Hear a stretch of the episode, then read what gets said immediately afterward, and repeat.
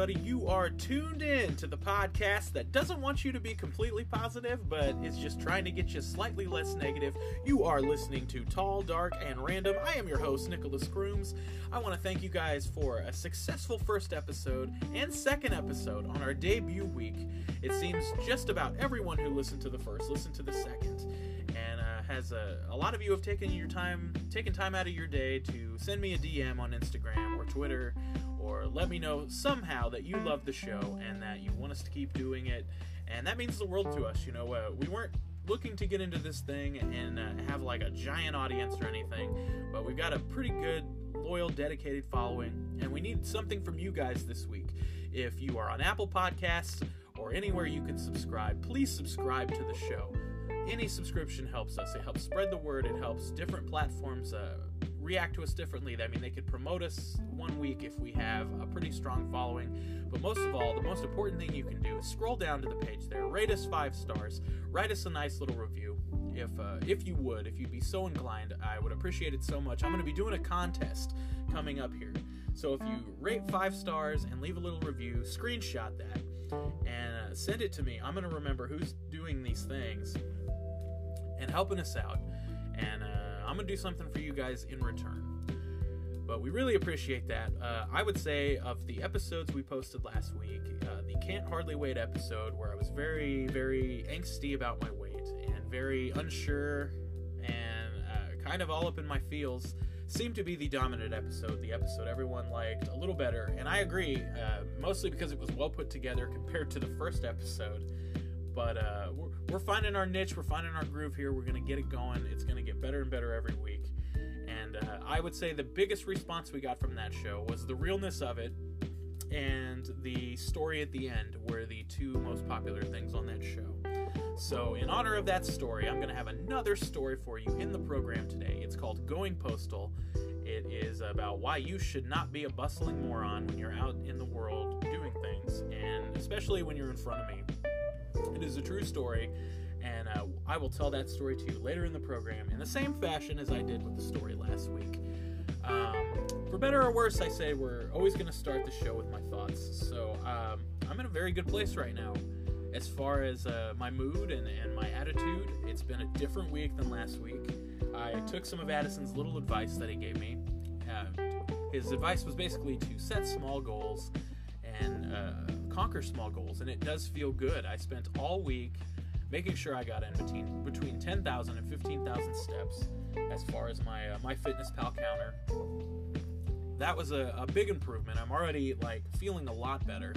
I am back to eating healthy. I actually went out and spent a little extra money this week uh, going to the natural food store, trying to do all organic, trying to do 90% veggie, and I've done very, very well. I uh, have really excluded a lot of meat and uh, kind of written that off. I, you know, as a bigger man, I think it's probably safer a safer bet for me to eat a little more vegetation than it would to continue eating, you know, red meat especially.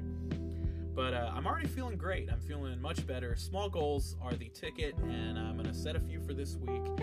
And I just wanted to give you a little shout on that progress here because I want you to know that there are things in your life that are attainable as well, and you can do them just set small goals and keep an open mind. And as uh, far as the episode today, we're going to move into that here in a minute. Um, I don't have a lot on my mind as far as uh, what we're going to talk about today. It's very, very simple. You know, it's about observing other people and just kind of sitting back and letting the world lead by example. You know, um, a lot of the things that I do, I don't notice until I see someone else do it you know. But uh, in the last couple of weeks, I've, I've gotten out of the house and I've kind of had to go do some different things. I went to, like I said, I went to Springfield last week. There's a lot more people than out here in the sticks in Arkansas, and a lot of different people. You know, uh, where I live in Arkansas, it's namely. I don't even know how to really put it. It's it's it's very old school. You know, a lot of men just wear jeans and a t-shirt or you know camo I don't know. I feel very out of place here. I feel like a, a sore thumb when uh, I'm in public. You know, I, I still wear what I've worn my entire life, basically. You know, I've always loved the uh, long dicky shorts, Vans shoes. You know that that kind of those kind of shoes. Uh, you know, a band hat or a wrestling T-shirt. just very simple, common things that I've always worn, and I still stick out like a sore thumb. But I go to somewhere like Springfield, and it's a little more diverse. There's uh, there's more races. It's definitely you know more people of color than out here in the you know out here in Arkansas, where I think I'm you know one of three Hispanics in town. But uh, I, I, went up there, and, and it's you know I'm standing in line for this event, waiting to get in, and in front of me is a guy who's probably twice my size, which is you know an incredible feat in itself because I'm I'm a pretty big guy, you know this guy is talking to himself, and as the line starts to move, he's got a handful of restaurant trash, kind of like just a big McDonald's sack of some food him and his party have killed and he's got it all balled up. He's got that in one hand. He's got a cup of ice in the other hand. And as the line starts to move, he doesn't. He stands completely still in everyone's way and begins to debate with his trash on what he should do with it. Throws the bag into the can that he's waiting by, and then he looks at the cup, and then he had it's almost like he was doing this little soliloquy with this cup full of ice where he couldn't decide what to do with it. He was like, "Oh, for art thou, I shall pour you on the ground, maybe. And he just sits there and debates with this freaking cup of ice before finally just going, But I guess I will throw you in the trash, and drops it in as this flabbergasted line of people all find this bond over making a weird face at the sky.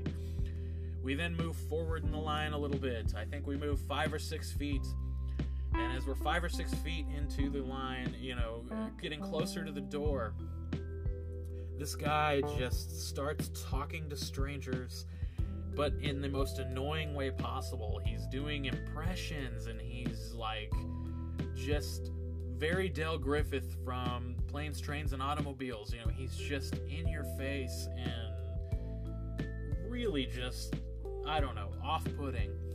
But he's standing there in line, and I, I, there's a girl with him, probably you know in her late teens, who's probably I, I, looks like maybe his daughter or someone he's met from the internet or something. I don't know what she was, but this guy basically just whips out this candy bar. It's the biggest candy bar I've ever seen. It's as big as like like a novel, you know, one of those giant candy bars. And he just opens this candy bar in the you know 85 to 90 degree heat and starts eating this candy bar that is completely melting in in its wrapper and in his hand and he's licking it off his fingers licking it off his fingers and uh, you know it's just one of those times where i'm just like you're a much better person than than you give yourself credit for nick because at least i'm not this guy and this guy has just driven me crazy we waited outside for 20 minutes to get in we get in you know we get wanded get through security, we go get to our seats, and who sits directly in front of us? That's right, Mr. Trash Soliloquy Hamlet himself. Uh, it, it, was just, it, it was absolutely terrible. And then they proceeded to talk to everyone around them to the point that the people sitting next to them leave their seats. And as they see them leave their seats, all at the same time, they assume they're going somewhere else. So these people leave their seats and these people, uh, this this candy killer and his 17 year old date, like, actually celebrate the fact that they get these people to leave their seats as everyone around them starts to go, us included. We went and found seats that were actually worse than the seats we paid for in an empty section just to not have to sit next to these people.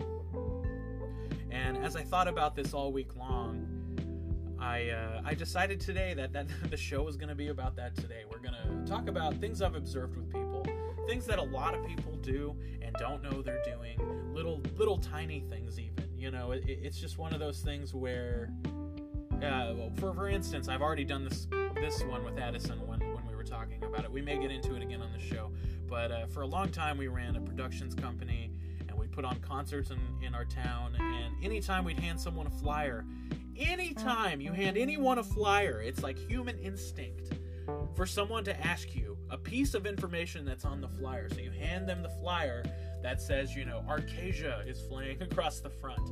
And the first thing they ask you is, who's gonna be there? What day is it on? How much is it to get in? It's always like two ticks more, you know, Something they could have just read on the flyer if they would have taken five seconds to read it, look at you and say cool, and walk away. But that's not how it is. Like it's almost like that flyer becomes a conversation starter, not and you know a piece of information I've just handed you, but a conversation starter where you can talk to me about it. And you know I've always just seen it as like, oh, here's all of the information you need to know. This is a flyer. Take this. Hang it on your wall. Remember. But I still find myself explaining flyers to people. And uh, even to this day, when I, you know, I'm on the road and I do little flyers for shows and I go pass them around town before, people will still ask the same question every time Who's going to be there? Well, who do you think? I just handed it to you. My picture's on it. You know, me and others. But that's what we're going to talk about today. We're going to talk about human observation, just people watching in general. I've spent a lot of time waiting on buses, trains, sitting on benches on my lunch break, just watching people be people, and it's uh, it's an interesting experience if you ever just sit back and you know look at it like Ricky Fitts would look at a plastic bag blowing in the wind in the movie American Beauty. It's kind of a beautiful thing in a way, you know. It kind of makes you thankful and makes you look at things in yourself kind of uh, makes you want to change a few things that you do in a lot of ways just by people watching. So we're going to get into that in just a little bit. I want to thank you guys once again. It's such been such an amazing week uh, getting to do this podcast and uh, put this all together for you guys. And uh, be sure you're listening. Rate five stars. We're on Apple Podcasts, Spotify, Breaker, Anchor, Google Podcasts, and so many, no, so much more. So many more carriers. If you guys find somewhere that we we're not carried, be sure you email me at tall, dark, and random podcast at gmail.com. That's tall, dark, and random podcast at gmail.com or please write in, man. We, we would love, we're, we're going to do this without a guest one more week, but I think next week we're going to have our very first guest. We're still kind of feeling it, feeling out the show and finding a rhythm. And I think it's comfortable that uh, you know it's got we got to be comfortable in finding our own rhythm before we try to find rhythm with people that we've never spoken to before or that we've never spoken to in the capacity of having a program. But uh, in the name of killing a king-size candy bar, uh, I'm to jump off here now. We're to go to a quick break, and we're to be back with Addison Morgan. We're to be talking about human observation right here on Tall, Dark, and Random.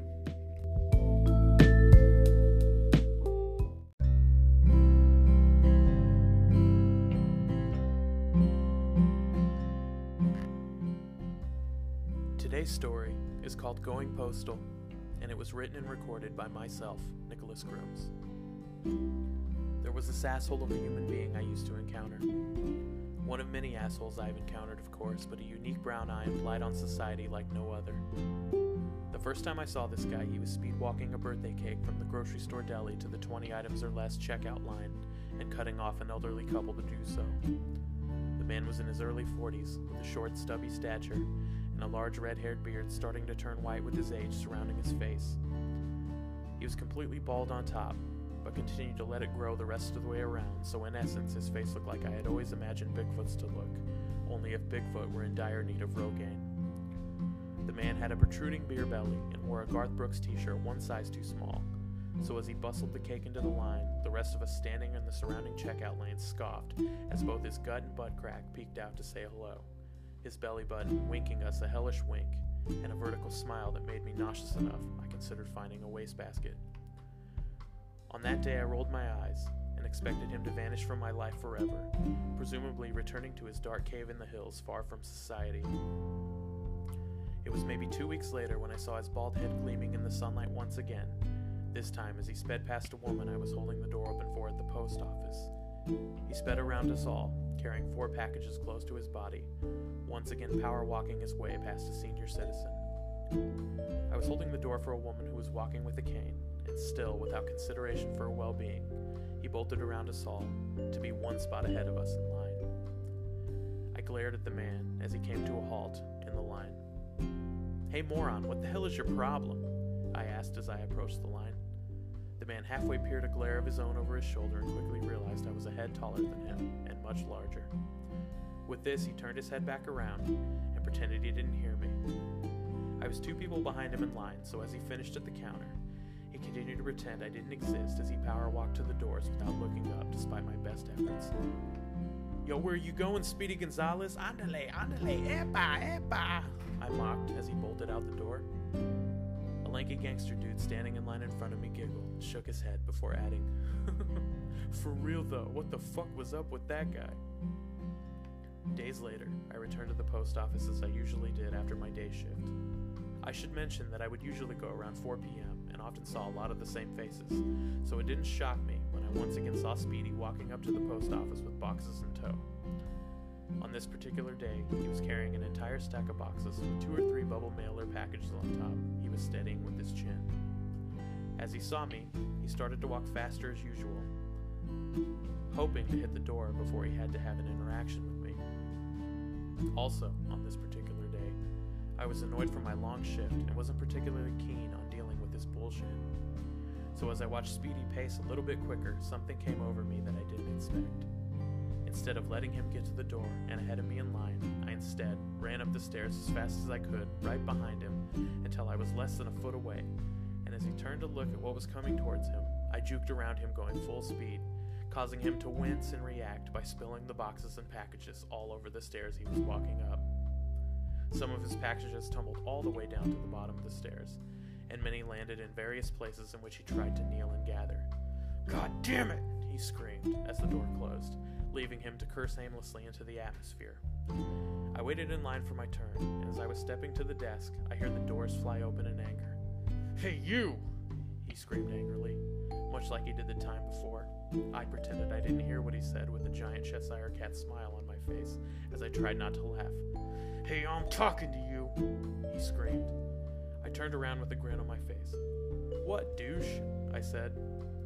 The man was fuming at this point, so angry that he continued dropping packages all over the floor as he tried to compose himself and rest the remaining packages on the desk. Why did you do that? He asked me. Do what? I asked with a smirk. You ran at me, he proclaimed loudly. I ran at you. I think I jogged up the stairs into the post office and you got startled and spilled your stuff. I would have helped you had I not seen you run past various people to get ahead in the line all those other times. If I were you, I would cut my losses and let this go, I said, turning back around, and very calmly. The guy continued to mutter under his breath, so much so that a woman reacted to him angrily. If you're so mad, why don't you go outside and fight him? she said, as the man seethed, gritting his teeth. His face was beet red, and he pounded on the countertop with both fists as if it was some type of whack a mole arcade game. God damn it, mind your business, he said through his teeth in response. The post office worker behind the counter stood up in anger. Sorry, buddy, but I've watched how you act in here when you don't get your way, and you have to wait in line. I would shut your mouth right now, or you'll be banned from shipping anything here from ever from here ever again. You can't ban me. I have the freedom of speech, he screamed, waving his arm. Try me, the postal worker said with gritted teeth of his own. Unfucking believable, the man muttered under his breath. Okay, that's it. You're banned. Get your stuff and get out and never come back here, he declared to Speedy. Speedy's gut reaction was to shove his pile of packages off the desk and onto the floor as he broke into a long winded string of swears and curses as he scooped his things up. You have 60 seconds and I'm calling the police, the postman said, as Speedy lived up to his nickname. He had his entire stack of packages in a bear hug as he cussed his way out the door, this time never to return from his cave. Well, at least never to return to his local post office from his cave. The lesson we should all learn from this story is very simple respect your elders, hold doors, wait in line patiently, pick your battles, and when a postal employee tells you to shut the fuck up, please adhere to their demands and listen because you just might have the misfortune of having to drive 30 minutes to the nearest town to ship your bullshit. This has been a tall, dark, and random story with Nicholas Grooms. Please join us next week for another exciting adventure.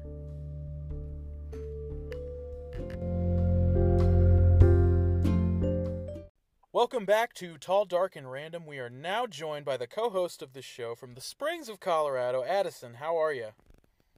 Hi, I am uh, really good. How are you? I'm doing great, man. Uh, the show is getting fantastic feedback, especially the uh, episode where you kind of guided me through the weight loss process and all that.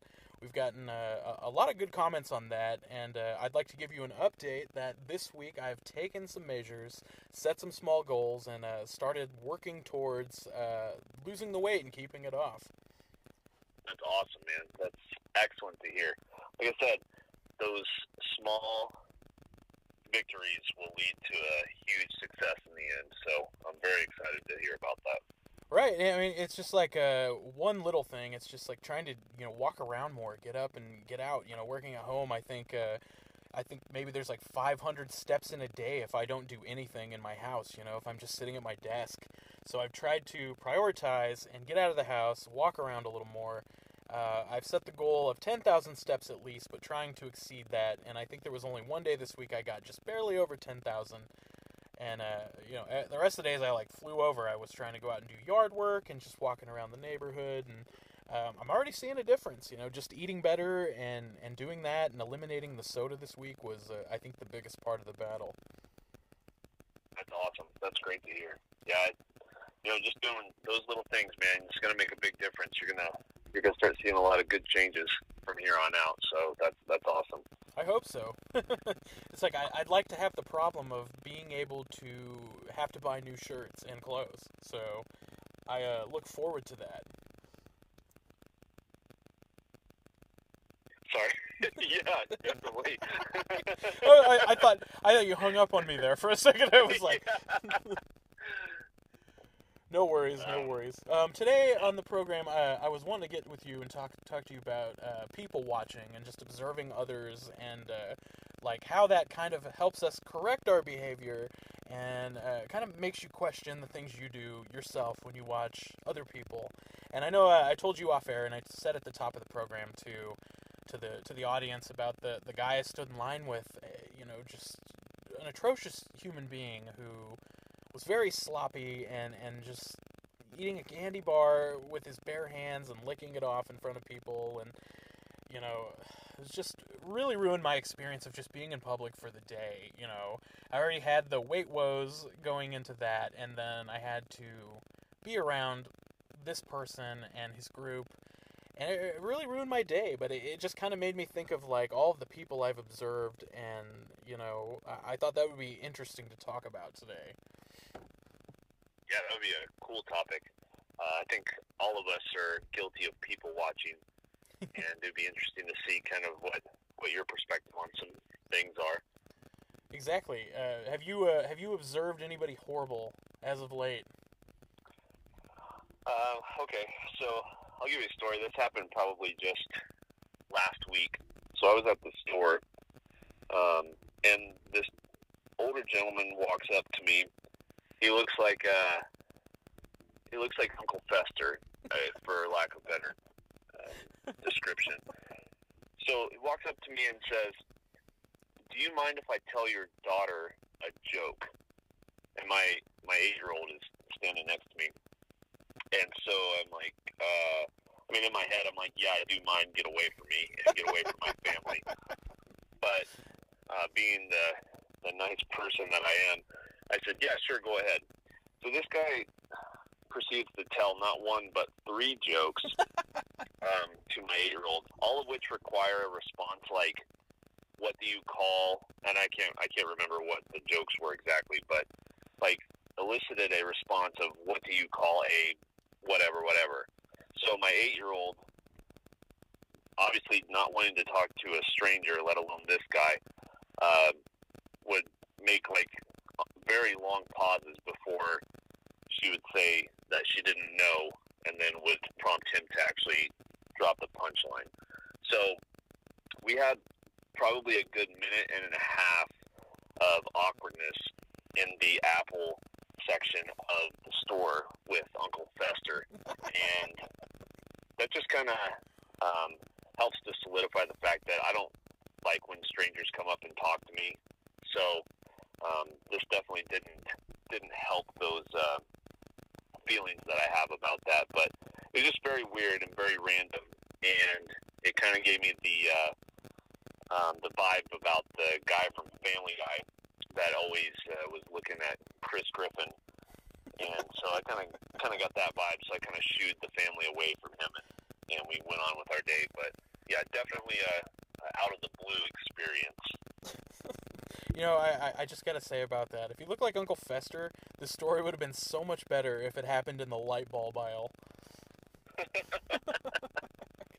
I, I get what you mean, though. I, you know, I, I worked at stores for a long time, and there's, you know, always that guy who wants to make the joke about, like, working hard or hardly working, or talk about the weather, or tell a joke, or just whatever. And, like, I just don't think in 2019 it's appropriate for an 80 something year old man to try to pull a quarter out of any child's ear. You know, it's.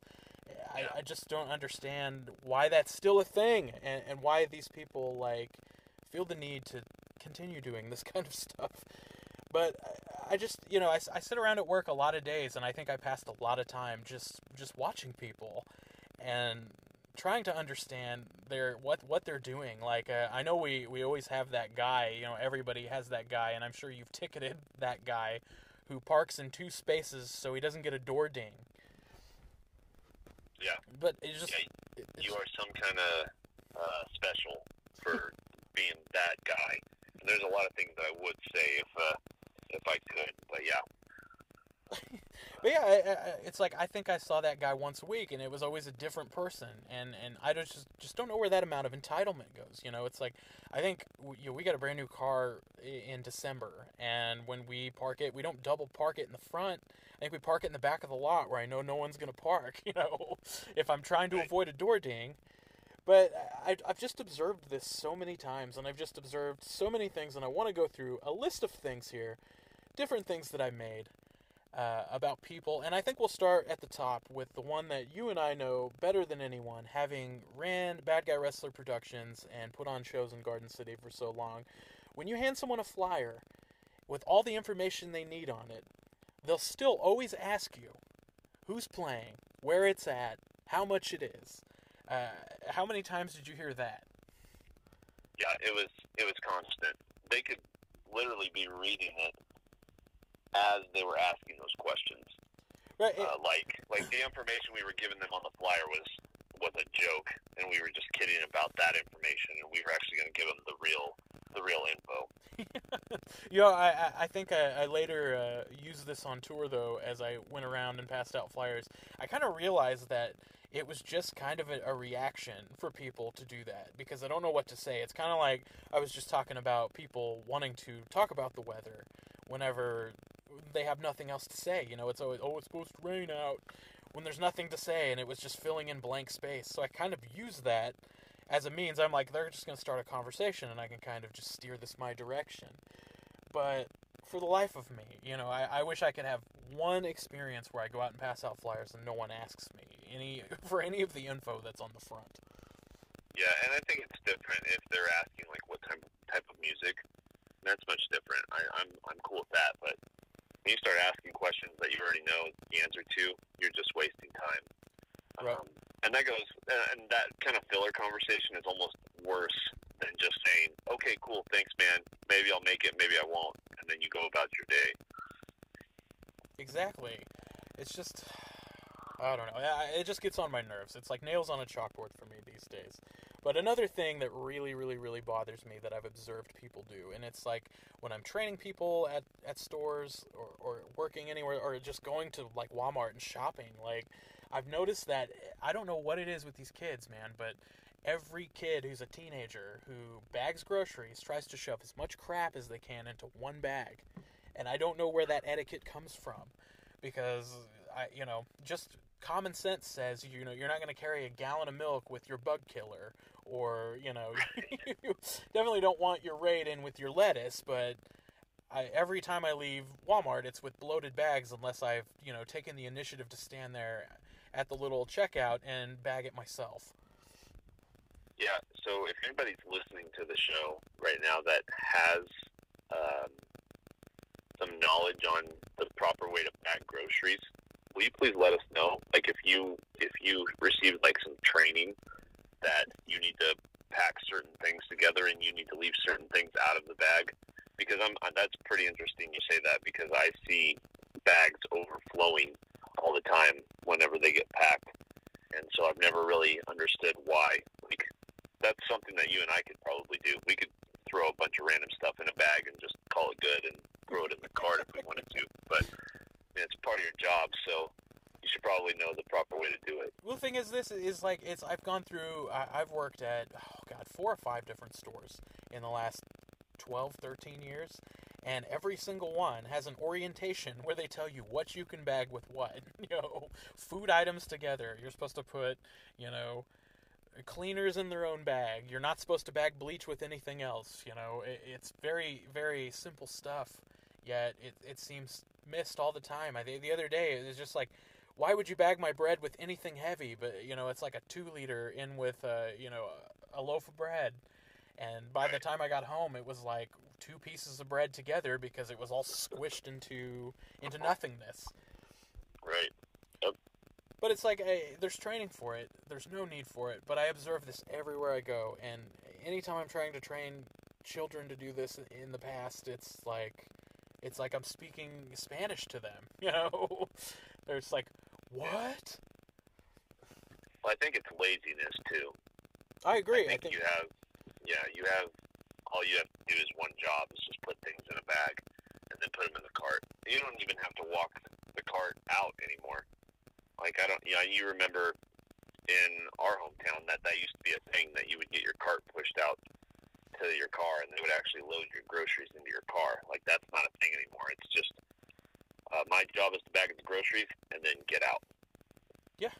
Well, now there's like a an app where you can download an app and put in everything you need, and then someone will just bring it out to your car for you. Yeah. Which Yeah, so we uh, I, we all have that here in Springs. We have that literally everywhere. Um, Dillon's, Walmart, you name it. You can you can uh, you can just click it and then sit in the parking lot and they'll come out to the car. It's gotten so bad that they actually have delivery service. You can literally click all of your items and they will deliver it to your home. So it's pretty pathetic. It is. It's a. I mean, it's taken uh, interaction out of it completely, and it's like I think you need a little interaction. I mean, I, I don't get me wrong. I like my my alone time and my solitude, but you know, I think there has to be a fair amount of interaction to to go along with it. You know, I mean, how are you going to learn to do anything? Like, what are you going to do when that's not available? Right. I don't know. I, I, don't get it. I, it's just a, an annoying thing for me. But learn to bag. If you don't know how to bag groceries, please learn to do it. Uh, moving on on my list, this is I think going to be your your favorite. But uh, through the years, growing up in Garden City, we grew up around a lot of like gang violence and, uh, well, more so just you know people tagging things on each other's things is more so what I would call it than anything. But I've observed that most gang members are literally willing to fight for and sometimes die defending their favorite direction. And that's uh I mean, what is it? North side, west side, east side, southeast side, like it's always that. It's always that component. You know, I don't really hear a lot of like off-name or off-brand gangs is what I'll call them. Right. Yeah, that's uh, it's very interesting. I've never understood that culture or that the importance of claiming a side and then being loyal to that side. Um, it's just never. I I guess it's just it's one of those things that never clicked with me, and I never understood it, and I never took the time to understand it. So Not even yeah, you wouldn't even die for for the FLC. I mean, back in the day, probably would would be down for the cause for FLC, but uh, definitely uh, not now that I'm an adult and actually remember how childish that was. Can we tell the FLC story on the air about how we ended up Yeah, on I the think so. about the Yeah, you can you can go ahead and start. All right. Well, we basically uh, we used to throw these shows, and you know we were all into watching like uh, hardcore bands, and they all had crews, so we made our own crew, just as a joke. It was me and Addison and a few other people, and uh, somehow we we made this crew and made these jackets that said FLC on the jackets, which stood for what was it? Do you remember? Friendship, friendship, loyalty, commitment. So I stole that from a 25 ta Life uh, song. So yeah, it was definitely not original at all. Yeah, we just we just uh, Addison just ripped it from something. and We were all like, yeah, that's cool. We got these jackets, these FLC jackets, and somehow we ended up on the Garden City gang list. um, I don't think there's one of us in the group that was remotely tough, but uh, somehow we still ended up on a gang list. Yeah, we, we definitely thought we were cool. I mean, we used to roll into shows like that just because that's what we saw in all these videos and and everything. So we we uh, we thought we were hot stuff walking in there, and we just thought that everybody wanted to join the crew, but probably everybody just thought it was the dumbest thing in the world, and probably another one of our dumb ideas with all the other crews that we ever um, built. Well, let me just let me just put this on the record so it's here for everyone to hear. North, south, east, west, whatever. Whatever side you want, you can have it. I don't want it. I'm not defending it. I don't care. Moving on on Yeah, the list. What's that? FLC is neutral, We are neutral. so yeah. If, uh, like a compass. Yeah, I was I was just gonna say we're just the compass on the map. We're just over here to tell you, hey, the the real gangs are that way. Yeah, it could just be a compass failure too. I don't know. Here's something I observed uh, from a very early age, and I wrote it down. I, I just wrote it down randomly in a book, and I found it, and it made me laugh. But I'm going to verbatim read you how I wrote this down. You can tell which males will grow up to be frat douchebags at an early age. Just go into any middle school gymnasium and find the group of guys that are five feet nothing but are still jumping towards the hoop, trying to touch the rim. By high school, whoever can jump up and hang from the rim will become their leader. Is that not the truth? That's very true. I just think uh, Yeah. I, I think of a lot of guys who became friends who did that every day. But you know, I would go into eighth grade gym and watch all these guys trying to run and jump, touch the hoop. Yeah, I was lucky if I could get the bottom of the net. Like, uh, I definitely did not get the Woody Harrelson white men can't jump um, skills. See, you, at least you were that close. I was hard pressed to dress out most days. it's like I'd come in and McGowan would be like, "Nick, what are you doing? Where's your gym clothes?" I left them at home. Get over there, sit by the wall, zero again. and McGowan, if you're listening, I love you. I love you. yeah, you are one of the best, McGowan. She is. You know, uh, we became really good friends when when we got. I uh, started working at Hastings. so, Oh, that's right. I, I forgot that she worked there. She was great. She was uh, like I remember when I got. Uh, she was a really good sport. I remember when JT moved out of Hastings to go work somewhere else, and uh, his job was open. The music music management position was open. And fun story about Mrs. McGowan. Like I love Mrs. McGowan. If any of you uh, in Garden City had Kathy McGowan for gym, you're lucky because she was hard on us, but for a reason. And uh, she was hard on me because I didn't do anything ever. You know, I I'd come into gym chewing gum on purpose because it bothered her. And she'd always tell me, what she'd always say, "You look like a bunch of cows chewing your cud." She'd always get all pissed, get pissed at me for not dressing out. But when I became an adult, I turned 18 years old and got my first real like job. I had this opportunity to take over for JT as music, as music manager at Hastings. And it was between her and I, and I think it ended up being me because I knew more about music, and that was literally the only reason. But I remember the day we we like sat down in the uh, little common coffee area that they have there, and uh, I had to have a meeting, and I'd never had a meeting ever. You know, I don't know anything about anything or talking to people or you know getting people motivated, which which is saying a lot about this podcast, by the way. But uh, I sit her down, and I'm just like, yeah, this is what I expect of you guys to do, and you know, I'm trying to like pass out orders or whatever it was, and I just turned to McGowan and I'm like, hey, Kathy. And she's like, yeah. And I was like, you remember when I told you I was going to fucking own you someday? She just starts laughing as soon as I say that. just boom. But she was always a great sport. Yeah. And Yeah, I've had many conversations with her since since middle school, and she's always been great. Always very willing to listen and actually cares about what's going on in in your life. So yeah, she's definitely one of the one of the greats. one of the hardest working people I've ever worked with, and uh, I'm glad as I'm glad as hell to know her. But I had to get that one in if we were talking about middle school gym. Here is one uh, that I, I don't know if you if you go to the library or you take your kids or anything like that, but I've noticed in recent years that more people rent DVDs from the library than check out books. Why? Why is that?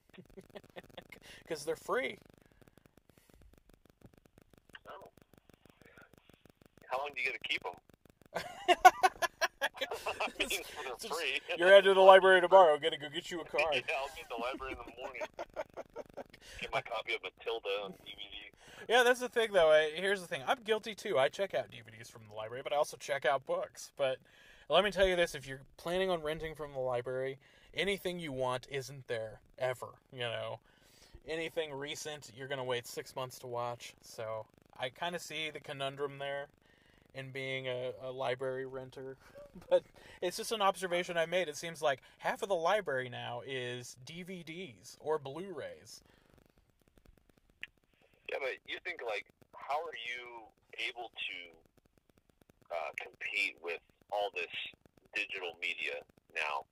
Everyone that has, you know, iBooks and Kindle, and can just they would rather just buy a book on Amazon for two bucks than go drive across town to the library and check out a book for two weeks. That is So how do you? I mean, how do you keep that keep that process going? Because it's not like when we were younger and we didn't have all those options available to us, and the library was the only thing. Like doing research papers with actual encyclopedias instead of just googling everything. Yeah, I, I agree. I, I'm one of those like I never got into the digital stuff. You know, I, I was the last on board of our group for like Facebook and MySpace and just about every other thing because I will just kick and scream. I won't. I, I've never owned a Kindle. Sarah has had, I think, a couple now, and I've never read a book digitally. You know, I refuse. Yeah. Even my book isn't available digitally, and I'm probably missing a very like wide audience because it's not. But uh, I, I just don't understand that. I mean, do you read books digitally or? Uh, I've tried, and it's just not the same. I, and I, well, I can't say much because I don't read regular books very well either. So, but just being able to actually pick up a book and just the feeling of it is much different than picking up basically a cell phone. I think I tried. Well, I was thinking I, I tried one time to read a digital book, and I read like three pages before I was just absolutely irritated with it, and was like, never again. Uh, I wasted nine ninety nine on something. luckily, it wasn't on my Kindle, so. But I, I don't get it. I, I don't get technology in general. It's like I you remember uh, iPods were were hot a few years ago, and now they're like totally obsolete. Yeah, and that's crazy. Uh, we were actually just talking about like all the little inventions in between the iPod that that Apple came out with. Like the iPod Shuffle was actually a pretty cool little device for people that were into like running and stuff. hmm Because I've noticed now that when I run, like I have an iPhone 8 Plus, which is basically a tablet. And so trying to hold that and run is just such a pain in the butt. And I just remember how how easy it was for the iPod Shuffle because you just it actually came with a built-in clip, and you could just clip it to your shirt and then just go. So, but yeah, that, all that stuff's gone. I still have a couple iPods that I have songs on there that I can't get anywhere else. But yeah, it's just it seems like um, Apple has just condensed everything into the iPhone, and now you only need a one-stop shop for technology. I hate it. I hate it. I, but you know what? There are things that I've gotten into. Like uh, I hated Spotify at first. I was like, I, you know, especially as an artist, because I, I think I got a thing back one one month, and it was like, you have three thousand three hundred nineteen streams. So I'm like, cool, I got some money coming, and it was literally like two and a half dollars, I think, Wow. for all of those streams. When you know I sell one album at any price, and it's more than that. You know, when I go on, on tour, Yeah. I make I make the CD very affordable. I make it to where it's got a real booklet, but it's just you know a cheap disc in a sleeve, and I just let people buy it for whatever they want. And usually they give me Right. three to five bucks, and three to five bucks is still more than three thousand streams on Spotify. But it's so Right. damn convenient, and It is. I love it. I, I'm just somewhere and I'm like, God, I really, you know, I have a song stuck in my head I wanted to hear all day. Just throw it on real quick, and Yeah. I And- love it. And you know, I'm sorry. I, I found that you know Spotify has a lot of stuff that isn't quote unquote popular. So it's stuff that you can't find like on Apple Music. Because I've tried to compare the two. Because I went back and forth for a while, um, always using iTunes and all that. But yeah, Spotify just completely blows it out of the water as far as I'm concerned. Hey, I have a question though about that. How how do you actually make money off of it? So if I if I listen to your album like 40 times in a row, Right. How does that help you? It really, honestly, streaming it doesn't at, at all. You know, uh, unless you're, I, you know, I'll just preface it with this story. Like I remember reading an article a couple of years ago about Pharrell Williams uh, only making uh, a few thousand dollars for the song "Happy," which was like a song that's probably got you know a hundred million plays or whatever. Right. But uh, streaming sucks. It really does nothing for the artist anymore other than promotion, which is why most people have used their music now as a vehicle to sell other things, which is like with me doing the book and, you know, specialized merch and different things like that. Uh, like when I do the poems in the mail, that's how I make money now. It's not on music at all. I would say last year I, I didn't even crack a thousand dollars uh, on my music. It, it's it's becoming a really pathetic way to, you know, be an artist. You have to do other things in addition to it now. And uh, streaming does nothing anymore. And I'll, I'll just say that out loud. I think I posted a thing on Facebook before I got off completely where, you know, I had like 8,000 total plays and had gotten nothing for it pretty much. Yeah. But Yeah, in, in, the. Sorry, go ahead. no, you go ahead. I, I'll just, I, I just had a thought after. So, Yeah, yeah, but you just look at the fact that convenience-wise, I don't have to go pay any money. I pay a monthly fee for Spotify, and I and I pay for premium, so I can just skip and skip all I want.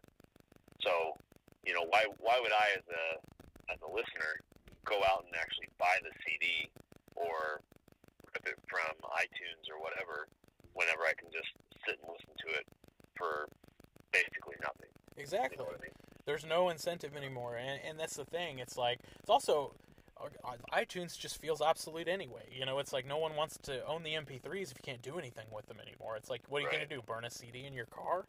You know I, but i will say when i'm on tour albums sell really well. You know i, I think i sell albums just about everywhere i go because people still like that you know personal touch and that interaction. Kind of going back to that uh, flyer thing you know it's like just something they can buy from you and take home and, and enjoy. But I don't know. As far as streaming, I hate it. But I will say this our podcast is available on Spotify, so I don't hate it completely. I love you, Spotify. I love you, Spotify. I also love Apple Podcasts, Google Podcasts, Breaker, Anchor, and all the places you can check out our podcast. Uh, man, dude, I, I was really impressed with the numbers last week. Uh, I thought it was going to take a couple weeks to get people into the show, but it seems like everyone who listened to the show, like the first show, came back and listened to the second show. That's very cool. I know we must be Uh, do- we must be doing something right. Something, or they were like, man, that first one was so bad. Let's hope the second one's at least decent. but hopefully not. Hopefully you guys like it. Yeah, we're still like I said. It's going to take us a couple weeks to find our complete groove. Uh, it's been, oh God, eight years since I've done a podcast full time regularly, without you know having anything get canceled or turned around on me. Uh, I was telling Addison I had a, an opportunity to do a, a pretty good podcast uh, for a couple of places I work for, and it just kind of fell through. And so I'm still getting back in the groove. He's never done a podcast, which you're doing way better than a lot of people who who try to do podcasts for the first time. So I think I'll probably chalk that up to uh, Mr. McNutt's technology class or radio broadcasting class I had in high school. That's probably what uh, what made me the podcaster that I am today. I'm sure he'd be proud. well, I think we will do one more, and then we will uh, get off here real quick. Let me look at my list here and find. I have a, I have a bunch of these, by the way, so we can do this many times over. I'm sure. I have a lot of like uh, people I've observed, so let me find a good one here. I think we have to end on this one because I live in the South now. But this is a recent observation, and my observation here is the only race anyone likes in the South is NASCAR.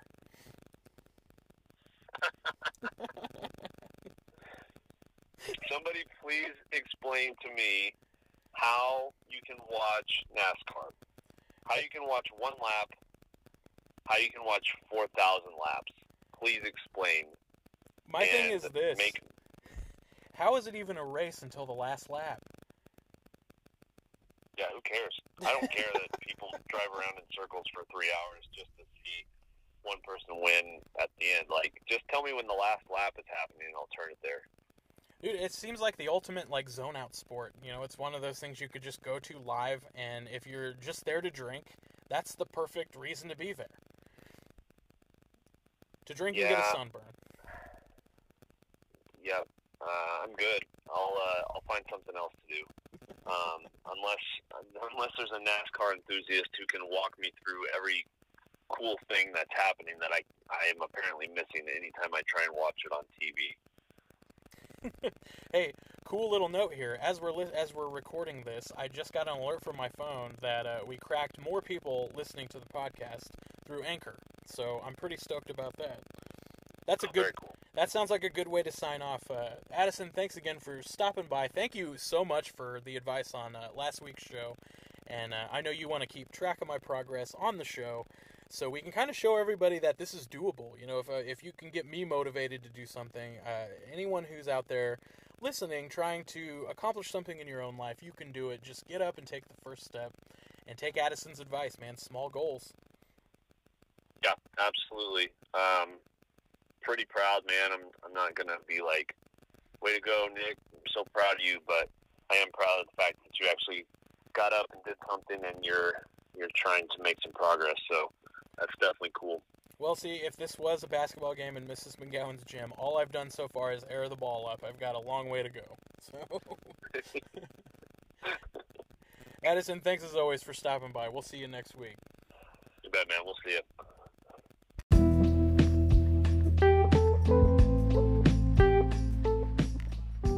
Everybody, we hope you've enjoyed another edition of Tall, Dark, and Random.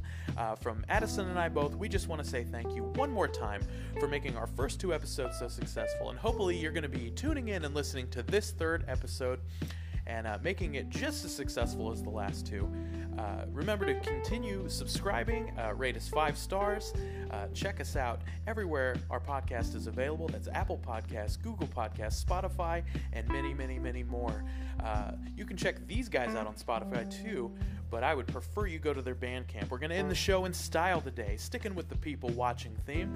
What, uh, what else would the song be called in that case? It's called People Watching by the band Highways and Cityscapes. You can buy this entire album called Happy Heartbreak on Bandcamp right now for name your price, which means you can pay a dollar or more. Uh, whatever you want to support these guys with, throw it their way. I bought the album. I'm loving it right now. I'm going to be listening to it all night while I edit this show.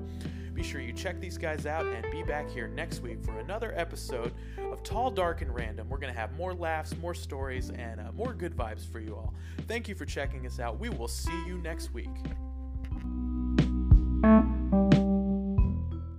Hope to die, cross my heart. The biggest loss is to never start. So it begins. I've been people watching again and pretending that these people are my friends. With choreographed stories and scripted conversations. Sad truths, but hopeful happy endings. She's got a body type designed to drip in diamonds, and a mind that's grown accustomed to it. And he's got demons that look just like ex girlfriends, and some doubts he can't get out of his head. It's days like this, I hope heaven exists for these these beautiful faces in there. They're beautiful places where they meet other beautiful faces and make beautiful tragedies.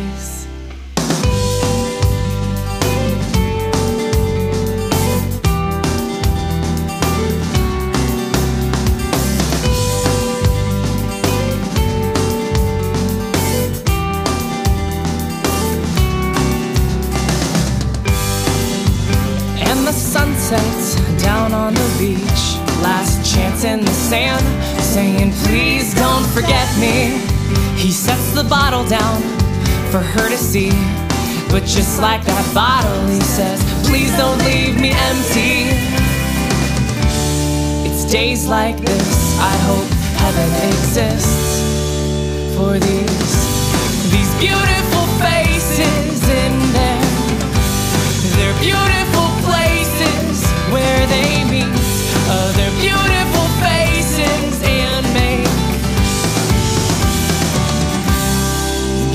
beautiful tragedies. But somewhere in the darkness, when I should be dreaming about a better life, I get lost in the hope that I still know the difference between wrong and right. Cause I've made mistakes in these plans I've made, and I'm still trying to turn it around. But what I found only shows how far we'll go to live out our lives. We're just beautiful faces in our beautiful places where we meet other beautiful faces and make beautiful tragedies.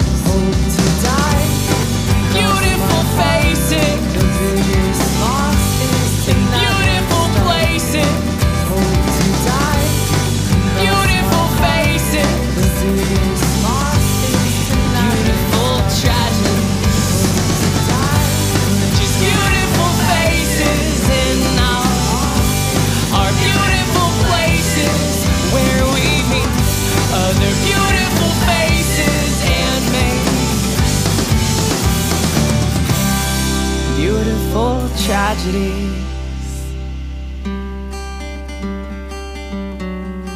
Beautiful tragedies.